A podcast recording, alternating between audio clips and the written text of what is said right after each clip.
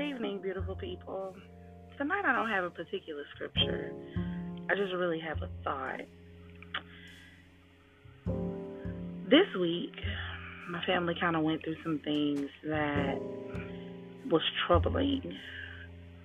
However, during the midst of going through those things, the Holy Spirit reminded me of when He makes a promise to you, that when you find yourself doubting that promise, you find yourself in a place that makes you doubt your faith, that you pray back to Him the word that He released to you, you pray back to Him His written word to remind Him that you still stand on the promises that He said to you.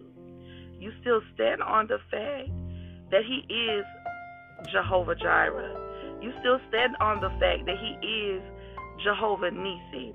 You still stand on the fact that He is Jehovah Rapha. And you'll never let that go.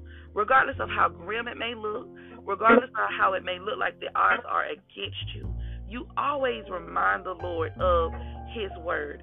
Just like when the word came to Hezekiah that he was going to die because of his illness, he turned his face to the wall and he prayed and he reminded the Lord of what he said. And the Lord turned that thing around for him and he restored back to him 15 years of his life.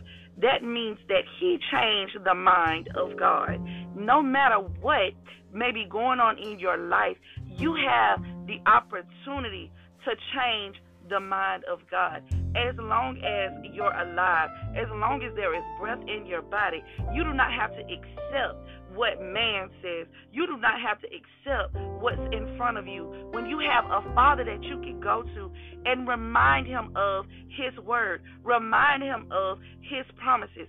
So tonight, I admonish you to turn your face to the wall and pray to the Lord so that you can change his mind in your situation.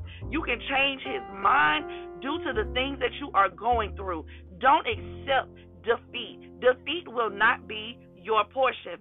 Death will not be your portion because you shall live and not die and declare the works of the Lord. Have a wonderful night.